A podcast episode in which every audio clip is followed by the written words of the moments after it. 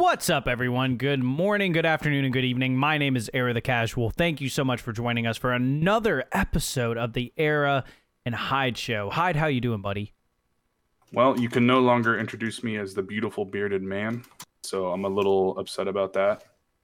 For those of you that don't know what happened, you should, by the way, twitch.tv/HydeUnleashed. This man decided that he was going to set a $100 dono goal to shave off his beard, and a gracious viewer tipped him $100 on the spot, and now yep. Hyde looks 10 years younger. Shout out to Insane. I'm dude, I'm just telling you, every time people ask me what it would take to shave my facial hair or my head, I'm like $500, and that seems high to some people, but you have to understand, I don't know what I look like without this goatee, because I've had this since I was 17.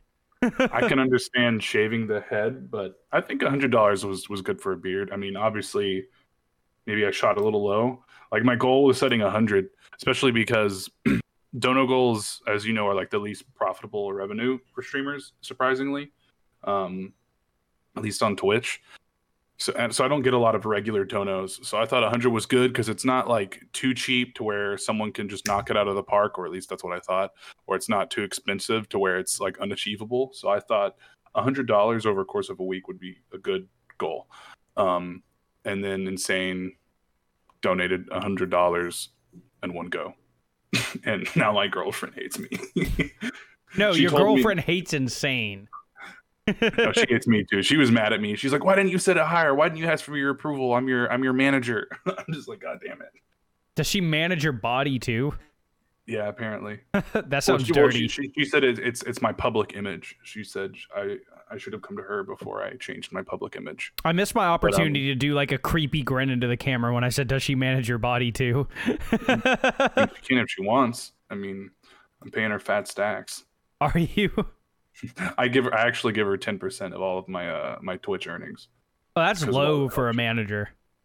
Oh yeah, I know, but also like I don't make a lot of money on Twitch, so it's like, here you go get a couple cheeseburger. Here, honey, you can have anything you want off the dollar menu. It's your day. Except a drink. Don't get a drink. You gotta get water. Yeah, like shit like that. But yeah, it's weird. Like, I keep looking in the mirror and I don't recognize myself. It's going to be weird streaming later today. I don't hate it as much as I thought. Like, I was super nervous going into it, and when she was obviously shaving it off. But it's just strange. Like, I don't dislike it, but it's like I go to touch my face to like itch my beard or whatever, and it's just like, whoa, where'd it go? But she said, I think I mentioned to you this earlier before recording. She said, before you looked like you had your shit together. Now you look like you live with your parents. And I was like, fuck. Oof. But yeah, other than that, I'm doing all right. I mean, it's been kind of a rough week with a lot going on. So streams have kind of been in like standby mode, really passive. But now everything's calming down, and hopefully I can get back into the content workflow, start pumping out everything again. Right. You know, you were saying dono goal, and I said dono goal as well, but I've recently changed my dono panel to tip instead of dono because I've realized that, like, I am not a charity. Like, I don't want people to donate money to me because I'm a charity case. I'm doing this because I'm trying to entertain people, and if they're entertained and inclined to give me, they want to financially give me something beyond subscribing. I really ask people to be subscribed more than I do tipping because you get something out of it, but if you want to tip me, you are giving me a tip for entertaining you. Like, you're not donating to a server at a restaurant for serving you. You're tipping them for their service. Like, I like the idea of calling content the same thing, that you're tipping me, not donating. I know in some countries, they're not allowed to use the term donation on stream, and so they have to do tip. So that was really weird. Yeah, I mean, I just think that it's a better... It sounds like almost the same thing, but it's like, and we're so ingrained in streaming culture to say dono that it's just natural. It's not really an issue to me, but I think that it just, for me personally, that's what fits more. And I find it to be like, it could be a rabbit hole kind of conversation because it's very subtle, but there is a difference in what I think when I hear dono versus what I think when I hear tip. I mean, on my page, I have the word set as tip, but like you said, just streamer culture. I think of it as dono. How have you been? It hasn't been a while since we talked. I'm working on my setup tour video. I was actually filming and editing A-roll when you got home and said you were ready to record this. So I your setup tour. Yeah, you know how important you are, Hyde, because like I stopped editing a video to come and do this with you. So that then I have more footage that I have to edit afterwards. You're making my job hard, Hyde. That's what's happening right now. I mean, that's my job. I'm the lazy meme machine. You're the professional. Really? I'm the professional? That's not saying much for either of us. Well, hell yeah, dude. You know what you're doing. I'm just like pretending what I'm doing. No, that's not true at all. Anyone listening, like, go to Hyde's stream and just type *hug*. Because it sounds like Hyde needs a hug today. Yeah, it's been a rough week. Yeah, I mean, I've got like personal stuff going on I'm not at liberty to discuss. That's a little bit unnerving, but I'll say that like where I am today in my life at almost 27 years old versus where I was at 23 when I started my business, when I started my retail, when I started the shop, the way that I'm handling this situation now is much better than the way I would have handled it back then. And that's like something I can be grateful for today. But I'm not at liberty to say what's going on, and it bothers me because I have to be so vague. But at the same time, it's like there could be negative implications to what's going on between me and somebody else. But being able to look at a situation and remove myself from it and see things from the other person's perspective, and also not going to my first reaction, which would be to get super angry, has been a godsend because there's much less headache I'm having to deal with on a day-to-day, and I could just focus on getting through this rough time.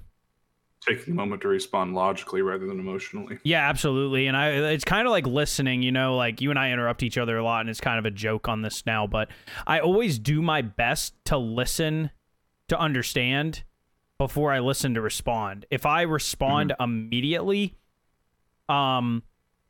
somebody told me, and I don't think this is always true, but someone once told me that if I'm immediately talking after you're done talking, that I stopped listening to you like 5 seconds before I started talking because I started thinking about what I wanted to say.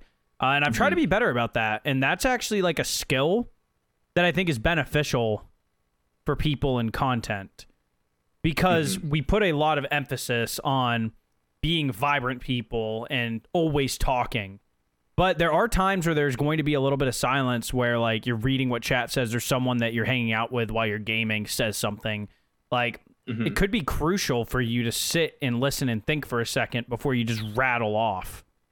Especially with chat, because we can't hear tone, so we don't know if someone's saying something in a trolly way or in a funny way or in an angry way, or if they're going through something and they need help or something like that. Interpret things, yeah. Yeah. But on the topic of... kind of unrelated, but on the topic of people in chat, I've also discovered that if you as a streamer, if you're constantly focusing on yourself, sometimes you kind of run out of energy and you run out of like content to produce while you're playing a game. But like I've noticed if you have a really interesting group of friends you're playing with, like I was playing with my friend George, and he's just totally bombastic and silly and funny, and of course Jason. Sometimes chat can be really into that, sort of the back and forth of like the squad and the friends bickering with each other. So it's not always a good thing to totally like dominate a conversation as a content creator and as a streamer. No, if you're streaming like solo queue games, of course you have to be very talky, but I've always found it that the content for me at least is better when I'm playing with other people because I can play off of those people. And especially since they always know that I'm streaming, you know, they play off of me as well, and they become almost characters in my show. Like Tyler and Sane, those people that I play with all the time are just as much a part of the show as I am now. Like their voices are something chat expects to hear. And I actually find that when I make everything less about myself and more about either who I'm playing with or who I'm talking to in chat, you know, chat becomes more active, and it becomes a much more positive and flowing experience for everybody. If I'm just talking about myself, I'm not that. I'm like, I think I live a pretty interesting life, but I can't talk about my life for 8 hours every time I go live. Eventually you're going to run out of stuff to talk about. Yeah, you become redundant almost. You have to be able to... That's why I wish a lot of streamers... Like, it's something that I want to do more of is like improv, taking improv classes, you know, I think would be so crucial for me. That would be so cool because... it gives you the ability to play off of what's being said around you and to you a little bit better than I could now, you know? Mm-hmm. It would allow me to be a little bit more on the spot funny about things. Absolutely. Which for my content, you know, I tend to think that I have I go between dry humor and over the top humor. So it'd be good to find the middle ground of improv in there. I think you were at the best when you said characters. Like, I remember I was listening to, I don't know if it was on our podcast or one of those streams, but Music was talking about how you can think about a stream and a channel as almost like a TV show, right? So like when Mixer shut down, it was like The Walking Dead is still a thing. It's still a show. It's just moving to a different network. And sort of that analogy got me thinking of when you said characters, like the people you play with can be characters on our quote unquote TV show. And I think you should embrace that. It shouldn't be all about yourself. Yeah, I absolutely agree with you, man. Like, it's such vague advice to say always be talking when you're talking to someone who's just getting into streaming, because you can't physically always be talking. Yeah. Like, eventually you'll just be rambling about nothing, and that's almost as unentertaining as dead silence. Like, if I can't follow what you're talking about, or there's no place for me to enter something because you're just talking about yourself constantly, it becomes a little bit difficult to communicate. And, you know, chat is such an integral part for small streamers, because building those relationships is building the foundation of the house that they're eventually going to live in, which is their stream community, the people who show up to watch every time. So almost building relationships and learning about the people in your early days of being a streamer is critical, because you know how to talk to people, people know how to talk to you, and they build a little bit of a rapport with you versus, you know, when you get up to a point of having like 100, 200, 300, 400, 500 viewers, you can't possibly keep up with everyone there, and it becomes less of a individual conversation and an individual relationship building exercise to more of a true broadcast of entertainment. Mm-hmm. Yeah, I feel like that's a skill a lot of streamers lack or don't think of. The most they'll just be like, "Hey, man, how you doing?" But if you can really get to know your viewers and talk to them and see if you can find something they're passionate about and have conversations with them about those things, that can really engage them and bring them back. Because most novice streamers will either just talk about themselves or talk about the video game, when you shouldn't be talking to and about your viewers at that stage. Yeah, and you can make it a mix. We're not saying to never talk about the video game you're playing, but if you're like really good, like you're really good at Siege, while you're playing, you can talk about why you're making decisions, because you're a diamond level Siege player, and people who are in lower ELO can learn something from you, and that gives you entertainment value. For someone like me, that wouldn't work. Mm-hmm. Yeah, as far as like the how you doing question, like, "Hey, man, how you doing?" question is like, for one, it's redundant. Everyone asks that question. For two, it doesn't leave a lot in terms of response. It doesn't leave room for that, because that's a yes or no, a good or bad question. Like, I'm doing good or I'm doing bad, you know? And most people are just going to say good regardless of if they're doing bad or not, you know?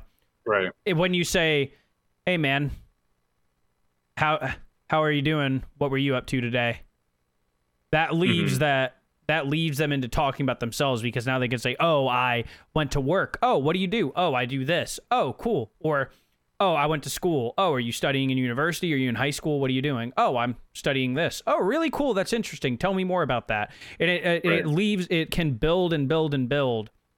And you then direct that person into talking, which directs them into thinking, "Oh, this person's cool," and they start to build that relationship. And then you can get them to join your Discord to keep talking to you and start making friends inside of your community. You can lead them to Twitter. You can lead them to YouTube. You can lead them to wherever you need them to go. You know, that is the meta for streaming as a small creator, is relationships. And that is something I think is not touched on a lot, you know? Mm-hmm. There is plenty of good advice, but I don't think that's how everything is. God, how should I put this? There's plenty of good advice out there, but that's a piece of advice I think is left out. I think the unique thing about streaming when you're giving advice, though, is like all of it is relevant to what stage the streamer is in. The same advice for a one-viewer streamer, it does not apply to a streamer with 20 viewers. You know what I mean? Because at that one-viewer stage, you're just focusing on trying to get 3 people. That's your main goal, to get a consistent 3 viewers just so you can get affiliate. But as you grow, you have to adjust strategies. It's not just do this one thing, right? Like, you're not going to make it to the top by pulling up a tab of yourself to give yourself an extra viewer on Twitch, or putting a cool overlay up. Like, it's all relevant to what stage you're in. Right. And, you know, everyone goes through those growing pains, but I think that, you know, the first 6 to 12 months of your creation process, you know, and I'm going to eventually make videos specifically about this, but I think that the first like 6 to 12 months of being a streamer / content creator is figuring out what your content even is. Who are you? Me, I like competitive first person shooters, but I do not have the skills to reach like the super high ELO that people want to see. Mm-hmm. I also enjoy games like Fall Guys, Among Us, and stuff like that. And we're going to get into the Fall Guys thing here in a little bit, but you know, the meta, my personal framework of what works is being a variety streamer and playing a lot of different games and trying out new games, because the first impression stuff for me, I tend to like get super excited about something when I first experience it. So capturing that is much more beneficial, and it's much better content than me just playing Valorant or Siege all day, every day. Because it's kind of like, ooh, new toy, piece of candy. Like people like seeing the excitement and the jazz and the passion for when you first try something for the first time. Yeah, absolutely, man. Like, it's just like starting a band, even like as someone who came from music, like you have to figure out what genre fits your writing style. You know, it's very hard for someone like me who's very into writing, very ambient, post-hardcore / metalcore, to start writing like thrash metal, you know, like the style is completely different. Or it's hard for me to go and play jazz or classic rock or something like that.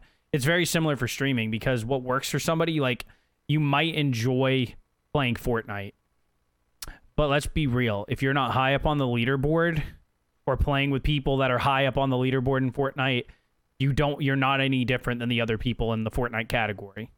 There's nothing that sets you apart. And even then, like video games, like, yes, we're all playing video games here and trying to get paid to do it, but video games are such a small part of your stream, and the way you play the game becomes more important. Like if I just sit there and play Fall Guys, like my Fall Guys stream yesterday was an absolute success for me.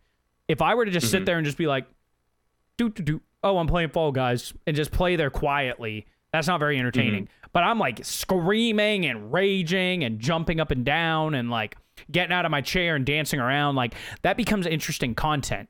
So like it doesn't matter what game I'm playing. You have to like figure out a way to make content out of whatever game you're playing. You can't let your game be the content. It has to almost be your backdrop, your green screen, your set, whatever. Right.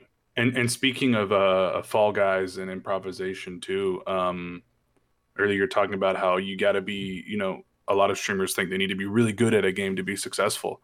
Well, look at Tim the Tap Man.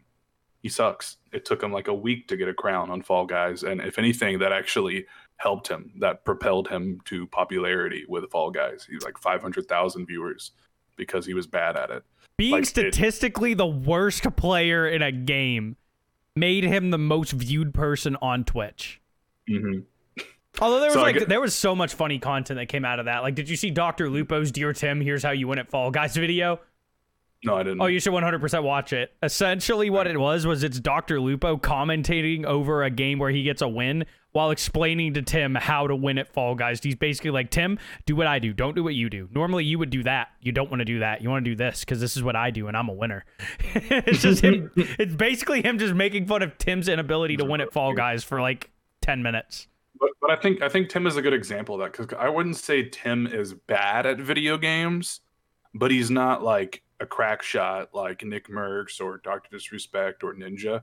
He's above average compared to the average gamer, but he's pretty much normal. So I guess my point is your skill in a video game is completely irrelevant to your success as a content creator, in my opinion at least, unless of course the focus on your content is like how to get good, but you really need to be like top 1% good for that to work. But even that, most of those people that are that good are also entertaining people. You know, like Summit and Shroud, those guys are gods at any first-person shooter, but they're also entertaining to watch. You know, Shroud has a very mellow energy to him, but I would say Shroud is interesting because, I hope he never sees this, but he's kind of low-key boring Like, he doesn't provide a lot of personality content. Like, he's just like, all right, guys, today I'm going to play some Valorant. And then in 2 seconds, he gets like 45 aces, and he's like, GG, easy, nice warm-up. Like, that's kind of Shroud's thing. But, like, his skill is just so through the fucking roof that it, like, it just propels him. And then Summit, like, he may not be as good as Shroud, but he is really fucking good, like, pro level. And on top of that, he brings, like, a funny personality. And I would say Summit, like, compared to other streamers of his size, he also still tries to interact with chat. Like, he still talks to people. Yeah, and he doesn't miss a sub or a tip or bits or anything. He doesn't miss any of that. That's an important thing, too, is, like, you can't miss stuff like that. You, especially when you're small, you can't miss followers. You can't miss subs. You can't miss bits. You can't miss tips. Like, you can't do that.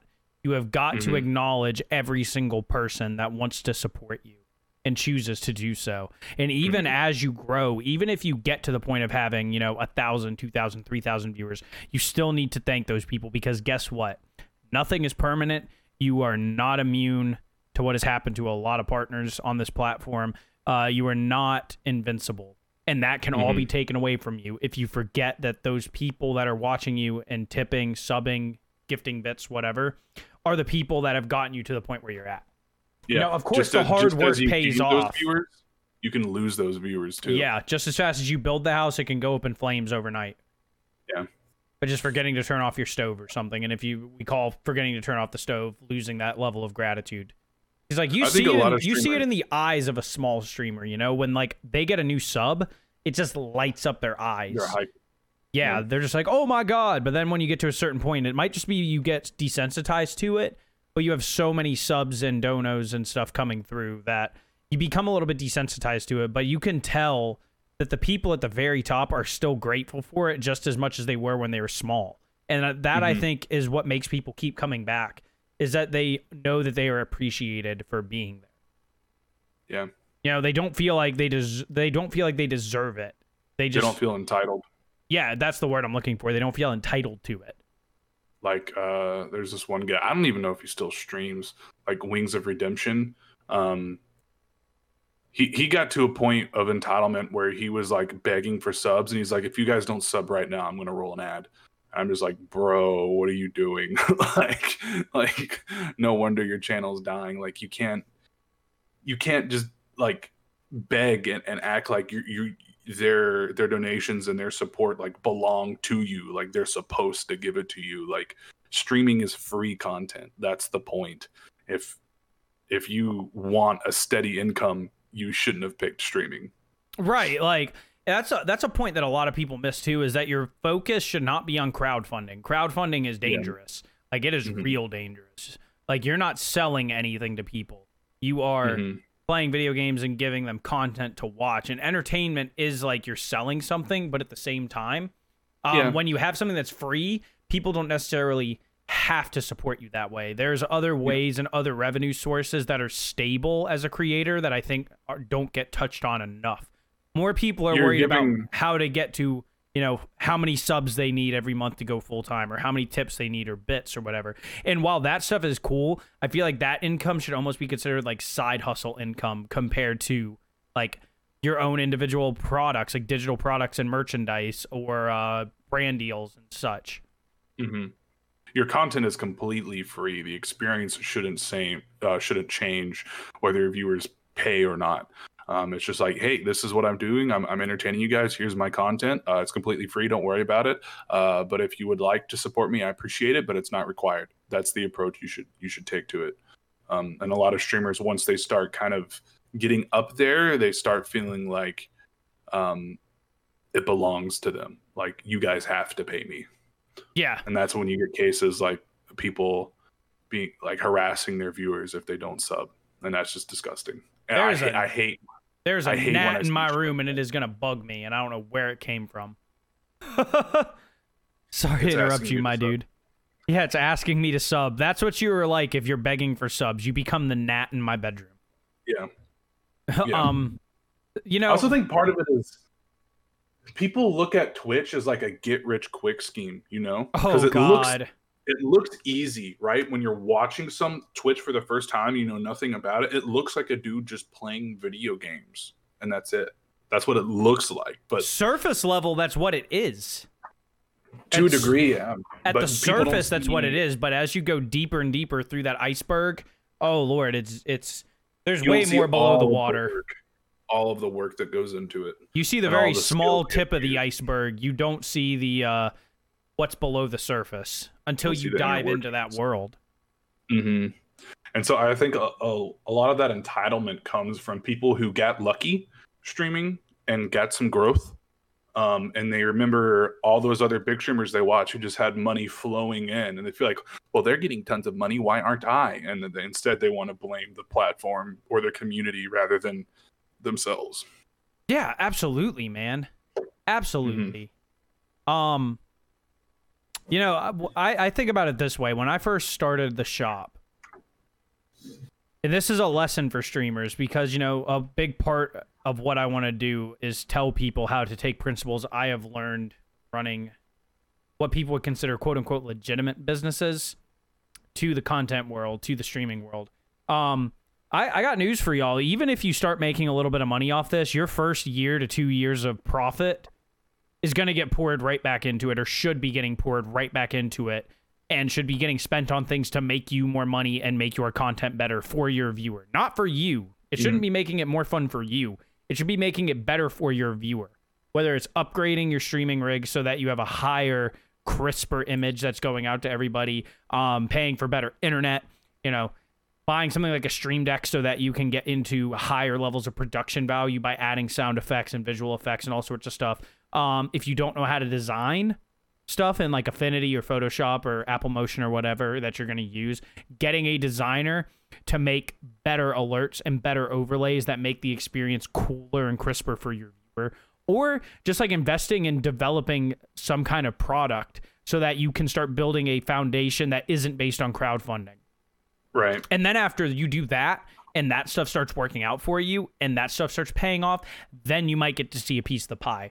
But it's not like, you know, when you first get affiliate on Twitch and you start getting subs, that you should be worried about how many subs you're getting because you want to go buy a new keyboard or buy a new mouse or buy a new headset or something. Like, that shouldn't be your focus. You should work with what you have until you have the expendable income and your business doesn't need any more financial injection, capital injection, to before you worry about buying stuff for yourself, I guess, is what I'm trying to say. Whenever you have any money from streaming, like you said, the priority when you spend that money should be, is this going to increase the entertainment value or the experience for the viewer? It should never be, is this going to make it more enjoyable for me, right? Like, oh, I got my fancy new Rocco Cat keyboard. Does that really make it better for your viewers? No. But does getting a nice mirrorless camera or a nice XLR mic make it better? Yes. You know, that's one thing that I said in my setup video was, you know, I was talking about my camera and I was like, I was being funny about it. I was like, oh, I got to tell you about my camera.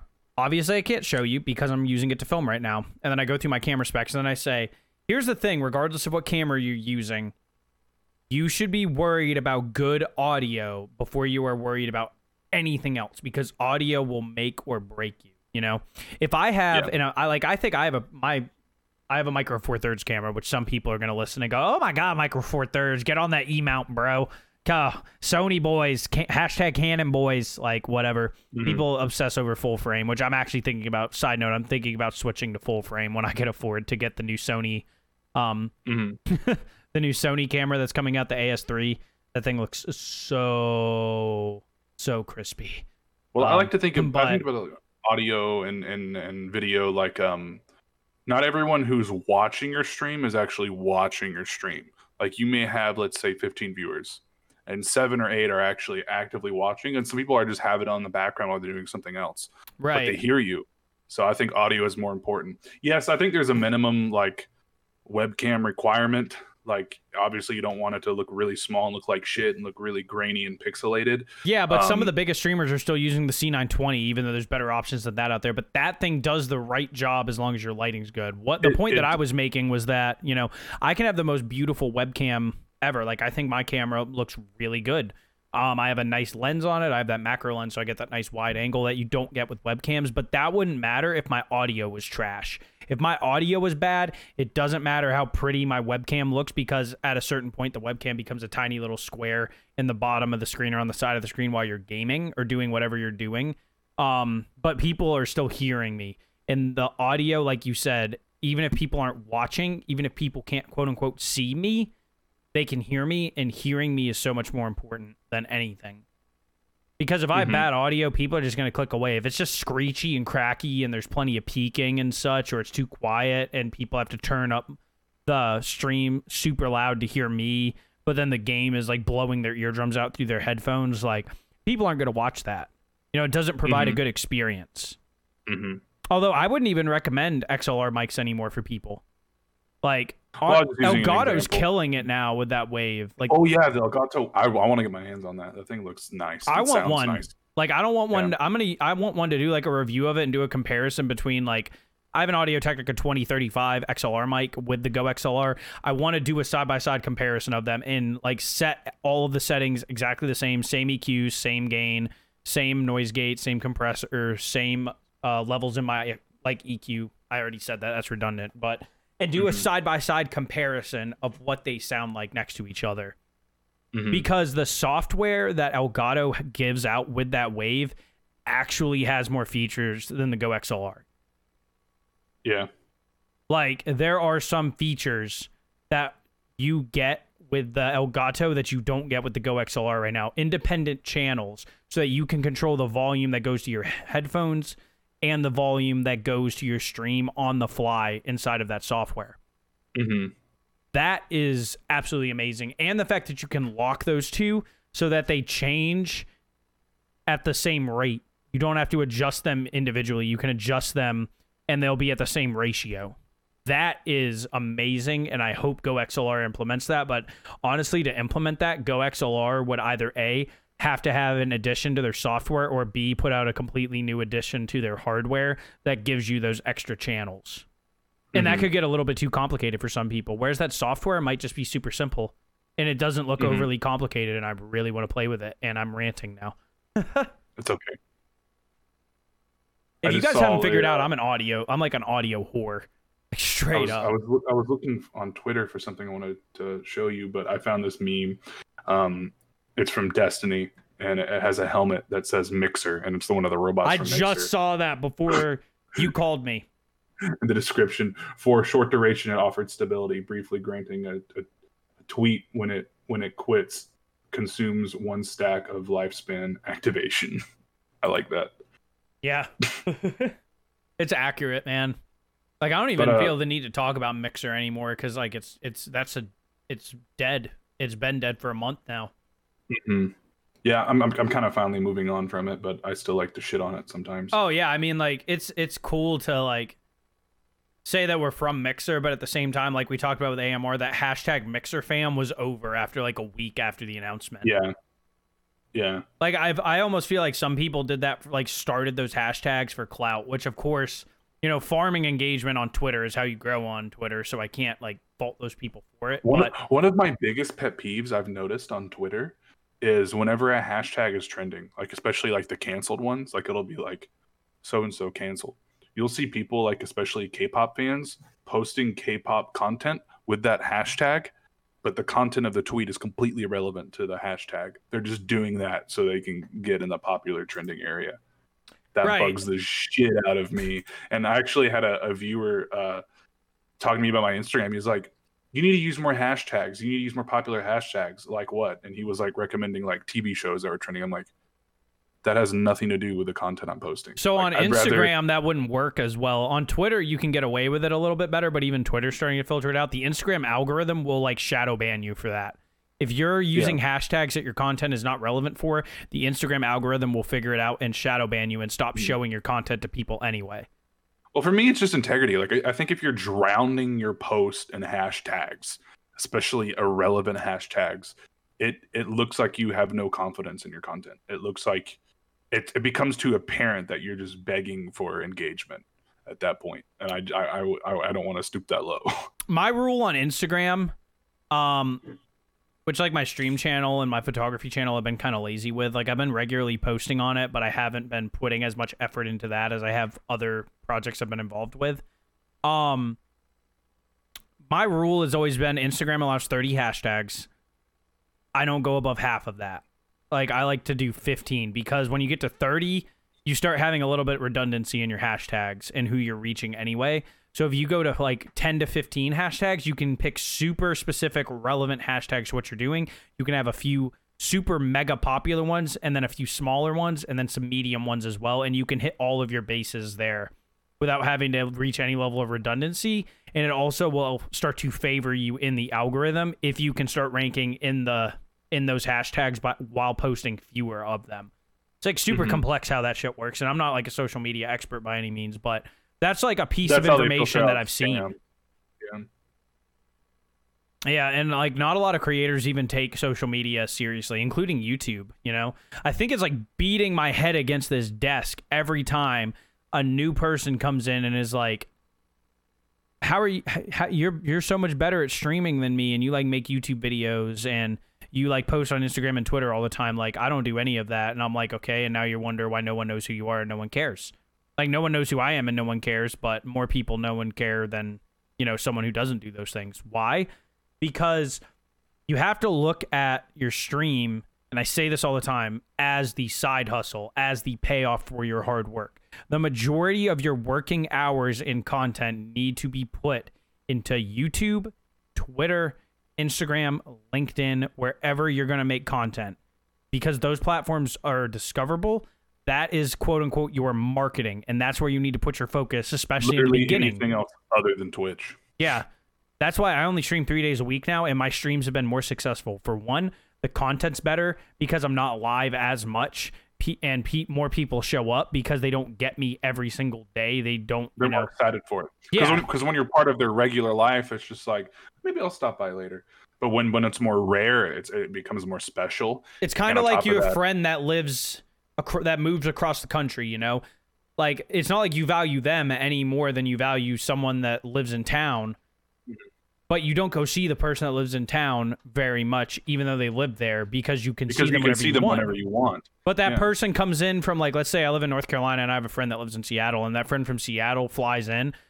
I'm dropping everything to chill because I don't get to see them as much. I don't have that access 24/7, and that's a strategy for streaming that I actually looked at, and it's been beneficial for me in that, but also now I have more working hours to do this, which is we don't have to like rush to do our podcast. We can sit down when we're ready, and we have good content every week to put it out as long as it's out by Friday. And also, what was I doing before this? I wasn't streaming and then ending my stream early to go do this because you said you were ready. I was filming YouTube stuff and starting to edit my A-roll, and then you said, oh, I'm ready. And I said, oh, okay, cool. I can put this down, go record my podcast, get this ready to go, get this uploaded to G Drive so I can download it to my main computer, and then I can go back to editing, or I can go to work or do whatever I need to do. It just gives me more free time. Yeah. It gives me more working hours to do other things, which is marketing, and that's what's most important when you are in the beginning stages of building a brand of content is marketing, which is getting your content out to as many people as possible and giving people a reason to care and even come to your stream.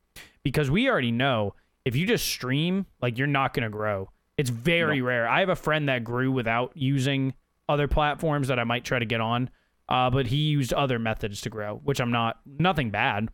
But what I'm saying is it doesn't happen very frequently anymore. Sometimes you get lucky.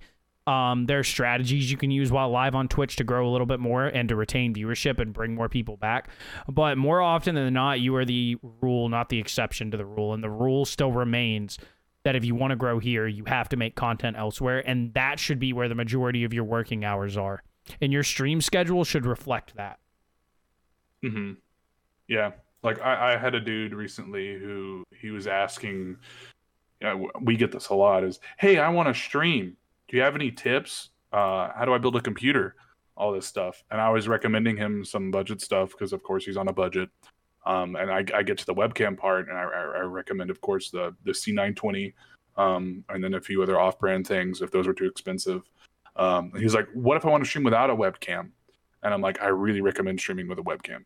And he's like, but I know Swagger Soul streams without a webcam, and he does successful. And I'm like, you're not Swagger Souls. And I kind of used what you said. I was like, you are the rule, not the exception. Swagger Souls is the exception.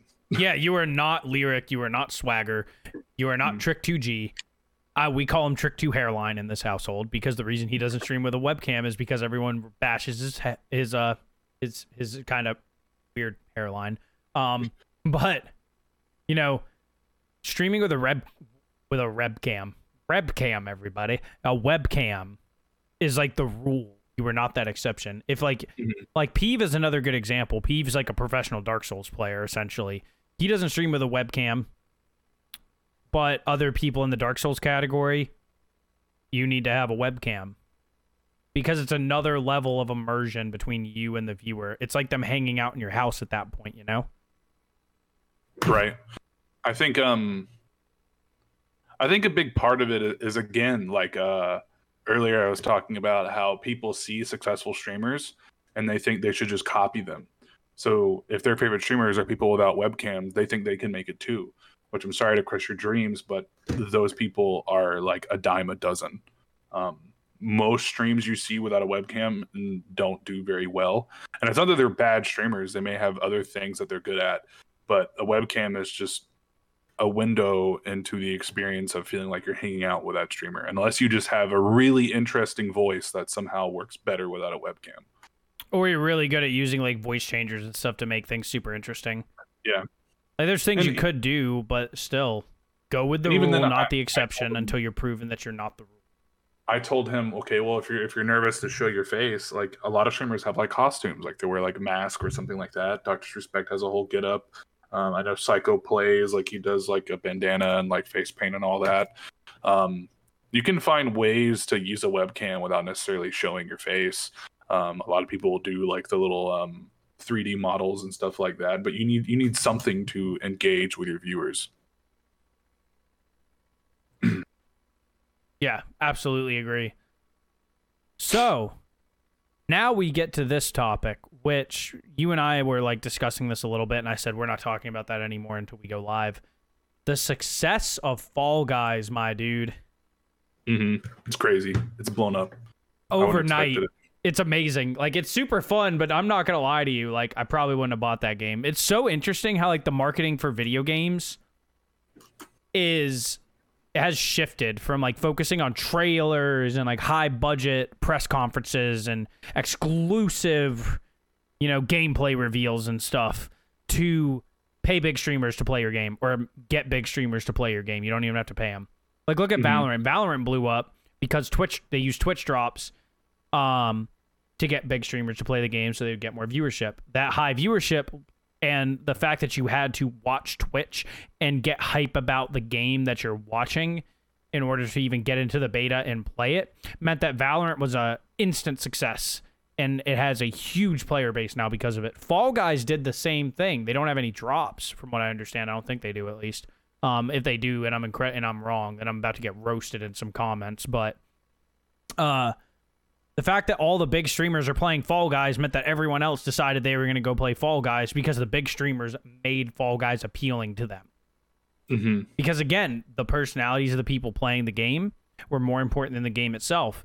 But because those people are so entertaining, now everyone's like, oh, I want to play Fall Guys. That's why I bought the game, because I watched Tim play Fall Guys a bunch and was like, you know what, I'll try it out, whatever. I bet I can be better than Tim at this. So far, that has not been proven true. But either way, now I own Fall Guys, and it's on my computer, and I'm probably going to play it after this podcast because it's really fun. Right. It's interesting because Fall Guys had kind of a quiet release at first, and then like a couple streamers picked it up, and then a couple more picked it up, and then Tim picked it up. and it's gotten to this level where it had almost zero like traditional marketing in terms of like commercials and advertisements and stuff like that. It really is just the streamers who kind of carried it to popularity. I think a lot of people wouldn't know that game existed if not for them. And even if they knew it existed, I personally wouldn't have bought it even if I had known it existed, without like watching streamers play it and being like so entertained by it. And that's why like the shift in marketing is so weird, because it used to be that I would sit and watch like press conferences from Sony, Microsoft, whoever. And that's how I would pick and choose what games that year I was going to play. Now it's gone to what games are at the top of Twitch, because those ones must be the most interesting. And I watch people play them and then I say, oh, this looks like fun. I'm going to pick this up. Or sometimes I scroll down on Twitch to find games I haven't heard of that are a little bit more niche, because I like niche games too. Mm-hmm. Yeah, I think part of it too is like with streamers, you're getting a more honest depiction of the game compared to a press conference or a gameplay reveal or an advertisement where they try to spruce it up and hype it up and make it look like something it's not. Whereas the developers do kind of take a gamble, because if the game is shit or not interesting, it won't take off. It could actually hurt the game. But if you make a genuinely good game like Fall Guys, and give it to streamers and they like it, and now all of a sudden you're captivating, 500,000 people with Tim the Tap Man. It exposes people to the experience that you're trying to show them that you couldn't normally give them with just a regular advertisement.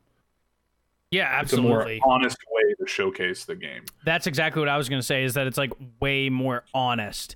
It is bare bones. This is what you get marketing.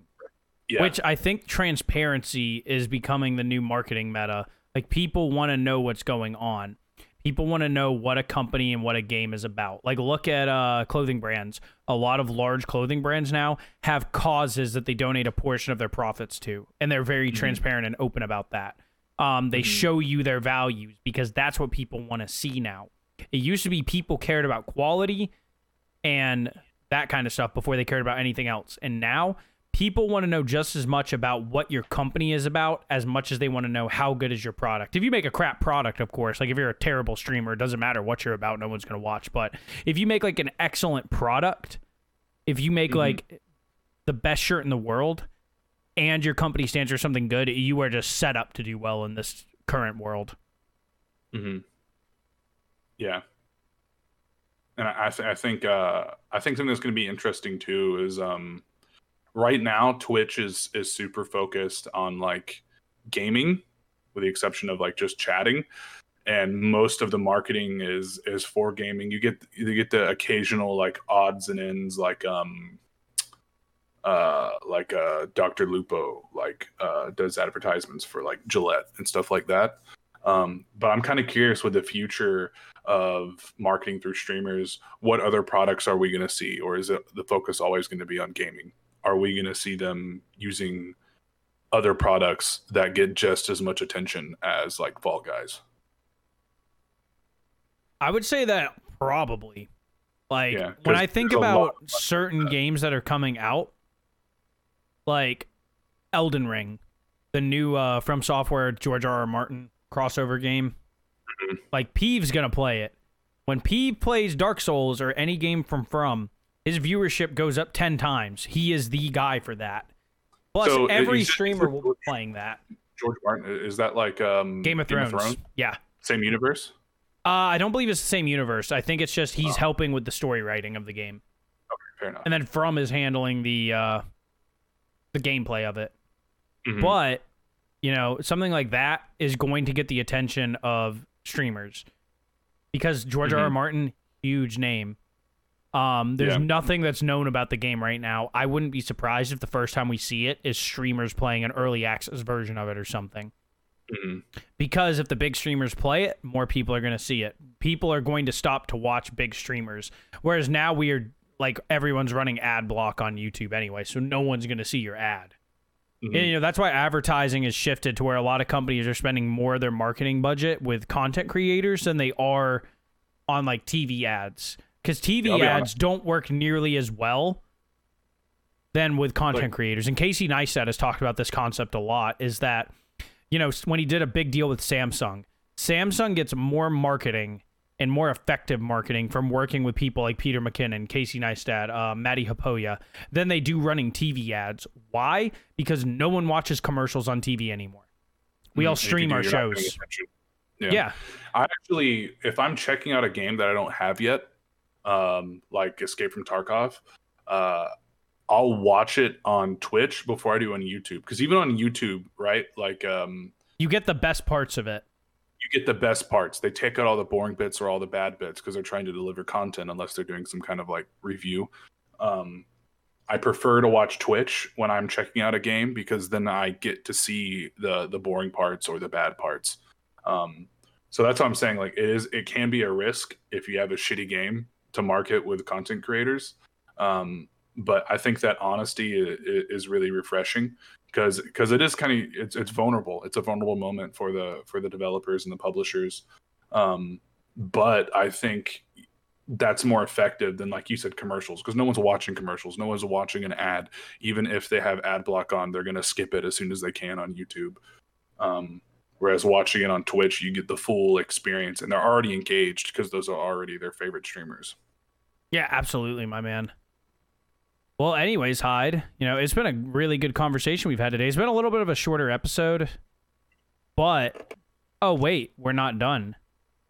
I just debated everyone listening. Uh-oh. We have another thing to talk about. This thing is epic. This is like, I'm just going to preface this by saying I am a Batman fanboy. Yeah. Like, DC out with so much stuff, dude. It's insane. It was like back to back. What do we got? We got Gotham Knights, the video game. We Suicide Squad, the video game. We it's have a WoW reskin. Yeah, it's going to be an MMO where you kill the entire Justice League or capture the entire Justice League, and like you're going to throw green rocks at Superman. Essentially. It looks really cool. And I'm really proud of Warner Brothers for finally having the balls to do Batman games without Batman, if that makes sense. Because they've been so focused on Arkham Knight and that whole series. So they had, four titles? They had Arkham Asylum, Arkham City, Arkham Knight, and Arkham Origins. And then a bunch of, like, handheld spinoffs.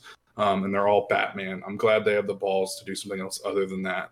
And then, so we have those two games. And then we have a new Suicide Squad movie that kept Margot Robbie. Yes, Queen. We have Wonder Woman. We have the new Batman movie, which looks awesome. They actually pumped that trailer out, and production isn't even done yet due to coronavirus. So that movie isn't even done filming yet. It's probably going to be a minute. And I'm digging the look of Robert Pattinson as Batman. Like younger, edgier, not quite as seasoned. I kind of like what they're going for. And then I already said the new Wonder Woman movie. And then we have the Snyder Cut coming out on HBO Max, I think early next year.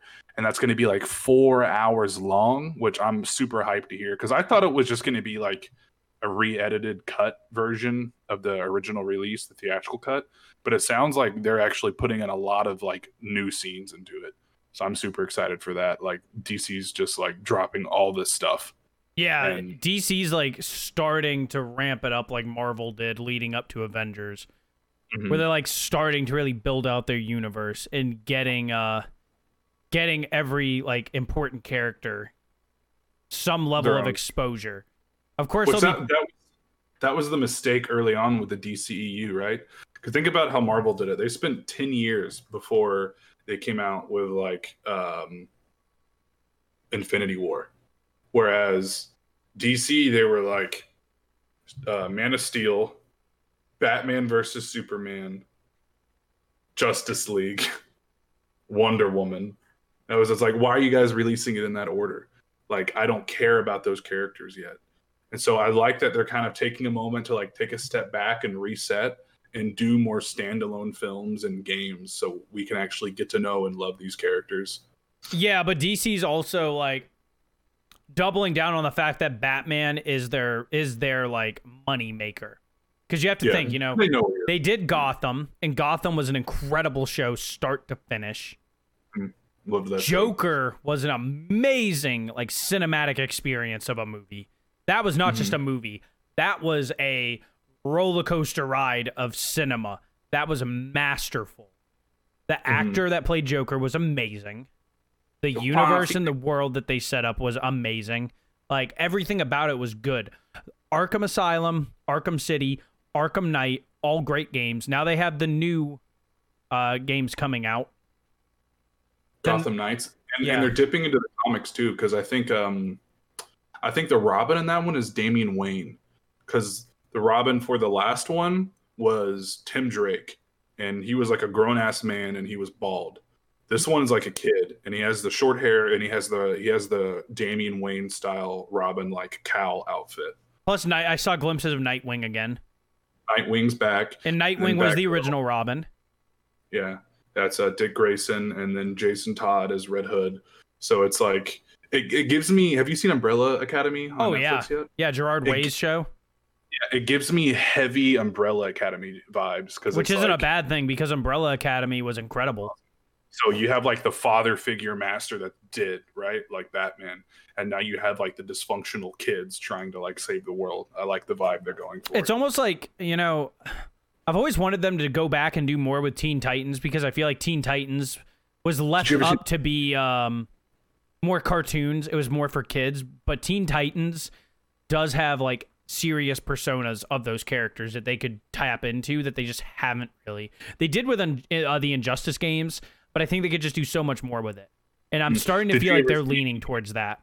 Did you ever see the live action Teen Titans on DC, the streaming website, before? I think they're abandoning that. I think they're switching to HBO Max. Did you ever see that? I did not. I didn't even know that was a thing. Oh, yeah. You didn't? Live action Teen Titans. It's a little cheesy, but it's really good. And it's like R-rated. Like Robin is not like a kid. Like he like beats up all these thugs and he's like, you're not Batman, and Robin's like, fuck Batman, and like breaks his neck and shit. Like, it's really cool. Oh damn! So it goes hardcore, and then that means that like Raven was one of my favorite characters in the Teen Titans saga. Like, she can be like extra edgelord. Oh yeah, she is. She's like eviscerating people because like they don't just push like magic. She's like a demon like possessed kind of chick. So they go hard in the paint on that, and I like the way they depict Batman. Because we always see Batman through his perspective, but in that show, they were clearly inspired by like horror movies. So he's depicted as like a monster, right? Like you never see him super clearly. It's always like fleeting glimpses of him just like pulling people in the dark and screaming and wild gunfire. He's like a horror monster. I like the depiction of Batman in that. Right, because Batman has always been a very like, he's an anti-hero almost. He's supposed to be the boogeyman for the criminal underground. And it's hard to portray that. He's John Wick. Yeah, essentially. Baba Yaga. He's supposed to be the boogeyman for the criminal underground. But it's hard to portray that when he's always the protagonist every time we see him. But he's not the protagonist in Teen Titans. He's actually kind of like an antagonist in a way. Because him and the Titans clash all the time. Yeah, which, you know, would kind of lean towards comics history. Yeah, yeah. So I'm super excited and stoked for all the DC stuff that's coming out. Like, I can't wait. As a DC fanboy, like, I say I'm a Batman fanboy, but I love DC way more than Marvel. Right, huh? You got Joker behind you right now, right? Yeah, he's up there. I can see your webcam, but I know he's back there. Yeah, like, for someone who's a DC fanboy like me, not just Batman. Batman's, of course, my favorite. That's what I grew up on. I've always preferred DC over Marvel just because I always liked the darker tones that DC took with their content, with their comics and with their shows and movies and such. And I feel like they have more real world implications than Marvel does. Marvel just gets over the top ridiculous with it sometimes. Yeah, it gets a little I am crazy. Really excited though to see how DC handles Jon Jones, the Martian Manhunter. Yeah, it's going to be a tough one, but I think they'll pull it off. It's going to be Alien. It's going to be an Alien movie, essentially. I'm sure it'll be better than fucking Green Lantern. That was bad. Listen, man, I said this in my video earlier, by the way, youtube.com/abunchonumbers, because I'm not at 100 subs yet. Listen, as a fanboy, I'm looking into the camera as I say this for a reason. We do not talk about the bad things. We only talk about the good, and we ignore the bad and pretend that doesn't exist. And that's how you be a good fanboy. You know, you 100%. Xbox boys were good at it when Red Ring of Death existed. Oh, it's only half the things. It's not that bad. There's only half of the systems out there. Yeah. Mm-hmm. You know what? We don't talk about the Green Lantern movie. That didn't actually happen. We forget about it. We only talk about Dark Knight. Just kidding. Mm-hmm. Did you ever read, I know some of our chat may be getting lost in this, but did you ever read The Dark Batman? Did you ever read that arc? Or The Batman Who Laughs? So I started it and then I got distracted because that was a dark time of my life. Fair enough. That's some of the newer stuff that came out shortly during and after the Rebirth reboot of DC. And that's like the alternate universe stuff. Like, what if Batman went bad? So it's like different versions. And they're usually amalgamations of him and other characters. Like, obviously, the titular one, The Batman Who Laughs, is him and Joker. Like, where Batman finally goes over the edge and like kills Joker, but apparently had like these toxins in his body or some shit that like infected Batman, and like the toxins slowly turn him into Joker. Yeah, or there's the one where Superman's an evil Russian. There's always that. There's always that universe too. That universe is cool, where his pod lands somewhere else. There's another one where I really liked it, where it was like the Green Lantern dies the same night that Bruce Wayne's parents are killed. So the ring is looking for someone to attach itself to, and it finds Bruce Wayne, and he uses the ring to kill Joe Chill, and he like corrupts the ring. Like he breaks it from being a green ring to like a yellow ring of fear. Yeah, which the yellow rings are a thing too in the DC universe.